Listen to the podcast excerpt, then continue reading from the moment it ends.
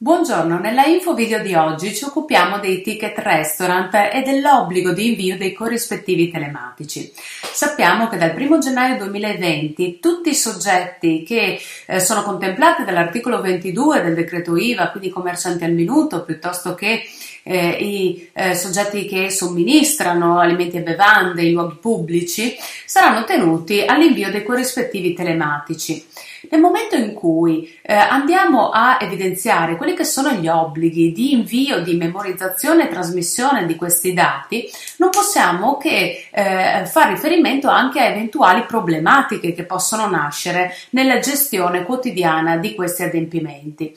Ne ha preso carico anche l'amministrazione finanziaria in un recente interpello, il numero 394 del 2019, dove si parla proprio della problematica legata ai ticket restaurant e quindi dei ristoratori che non incassano il corrispettivo ma incassano di questi buoni che vengono poi successivamente fatturati all'azienda erogatrice dei buoni,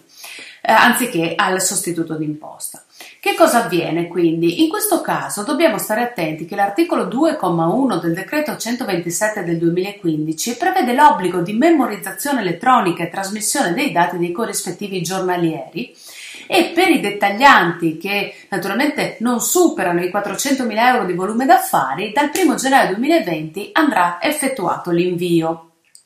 Ora, dal momento in cui entrerà in vigore l'obbligo, la memorizzazione elettronica e la trasmissione telematica di questi dati va a sostituire anche l'obbligo di registrazione nel registro corrispettivi, cioè il registro cartaceo, ai sensi dell'articolo 24 dell'IVA, non sarà più un obbligo tenerlo. È anche vero che è stata introdotta una disciplina transitoria che dura sei mesi e che va quindi dal 1 di gennaio 2020 fino a tutto il 30 giugno 2020, all'interno del quale i nostri nostri commercianti e ristoratori potranno tranquillamente continuare ad usare eh, il registro dei corrispettivi cartaceo e a inviare eventualmente i dati all'amministrazione. Quindi per la memorizzazione andare a utilizzare ancora questo dato e andare a inviare i dati eh, entro le scadenze che poi vedremo non saranno sanzionate nei primi sei mesi ma che sono quelle del dodicesimo giorno a regime eh, successivo alla data di effettuazione dell'operazione eh, che eh, verrà eh,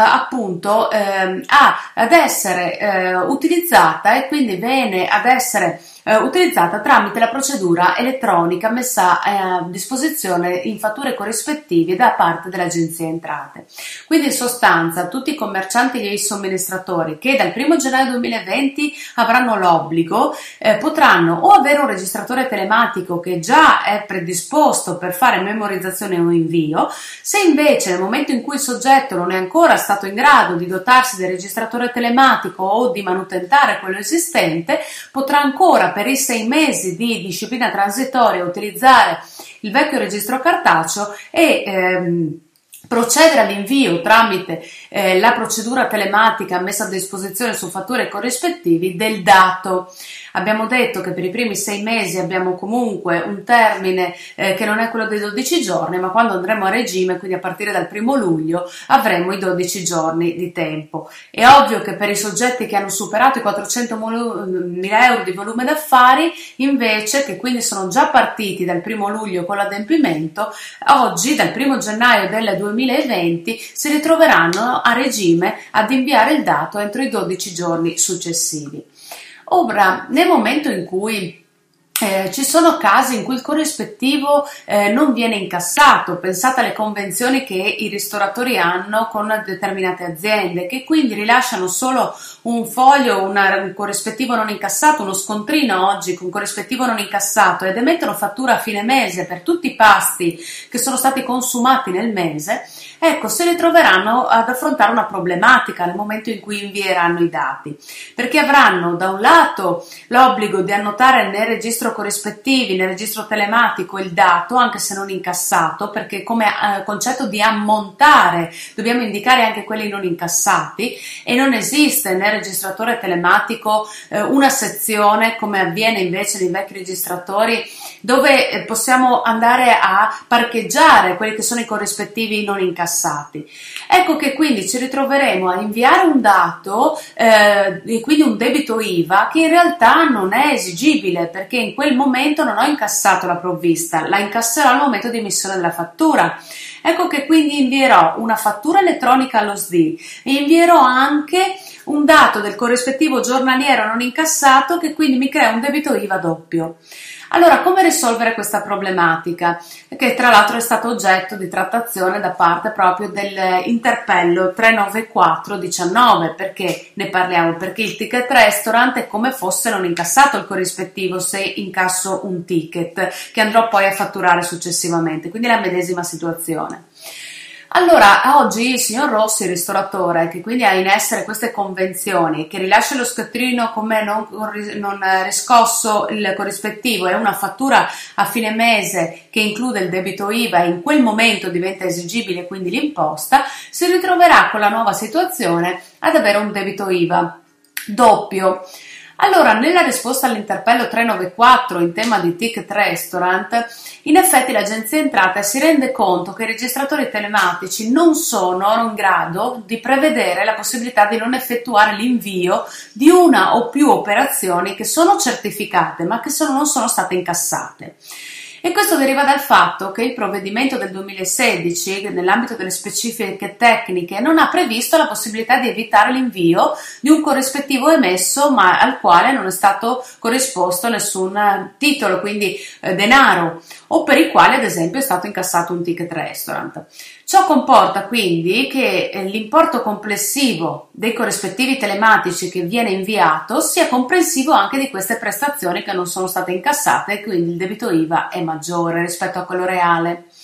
Allora cosa dice l'agenzia? Che nei controlli che farà terrà conto di questo. Si spera. Cosa deve fare quindi il contribuente? Dovrà eh, in, eh, tenuto conto che l'agenzia è a conoscenza del disallineamento tra i dati trasmessi e l'imposta che viene liquidata periodicamente, che andiamo a indicare nelle liquidazioni periodiche, ecco, dovrà eh, nel, nella serie di controlli che farà tener conto di questo, ma noi dal punto di vista di contribuente e di professionisti che seguono i clienti dovremmo dire che eh, dobbiamo avvalerci per quel periodo transitorio almeno di un registro cartaceo nella quale andiamo a riepilogare gli eventuali corrispettivi non riscossi, in modo tale che faremo vedere all'amministrazione in caso di controllo che quelli erano tutta una serie di paste che sono stati consumati, che non sono mai stati pagati perché ho fatto una fattura riepilogativa a fine mese oppure perché ho incassato col ticket restaurant e ho fatto la fattura al ticket restaurant con quei voucher. Quindi implica comunque una, eh, un utilizzo di documentazione in grado di andare a certificare queste situazioni. Ora, il documento commerciale, eh, che quindi il provvedimento che ha istituito dall'Agenzia Entrate, il, il documento commerciale, dice che l'ammontare è comprensivo anche degli importi non riscossi, quindi non è che il documento commerciale sia diverso. Quindi le conclusioni quali sono? Che l'indicazione del corrispettivo non incassato non viene recepita dallo SDI, il quale però ne terrà conto nel momento in cui procederà a effettuare i controlli sulle liquidazioni periodiche e quindi eh, i contribuenti eh, se riceveranno una lettera di compliance, una richiesta massiva di compliance nel momento in cui ci saranno dei disallineamenti, dovrà spiegare quali sono le convenzioni che ha in essere. Si spera che in futuro si tenga conto di questo e che venga variato proprio la specifica tecnica dello SD. Ora, eh, quindi eh, nel momento in cui io nel, nello scontrino del documento commerciale che verrà rilasciato dal 1 gennaio 2020 nelle modalità di pagamento dirò che eh, è stato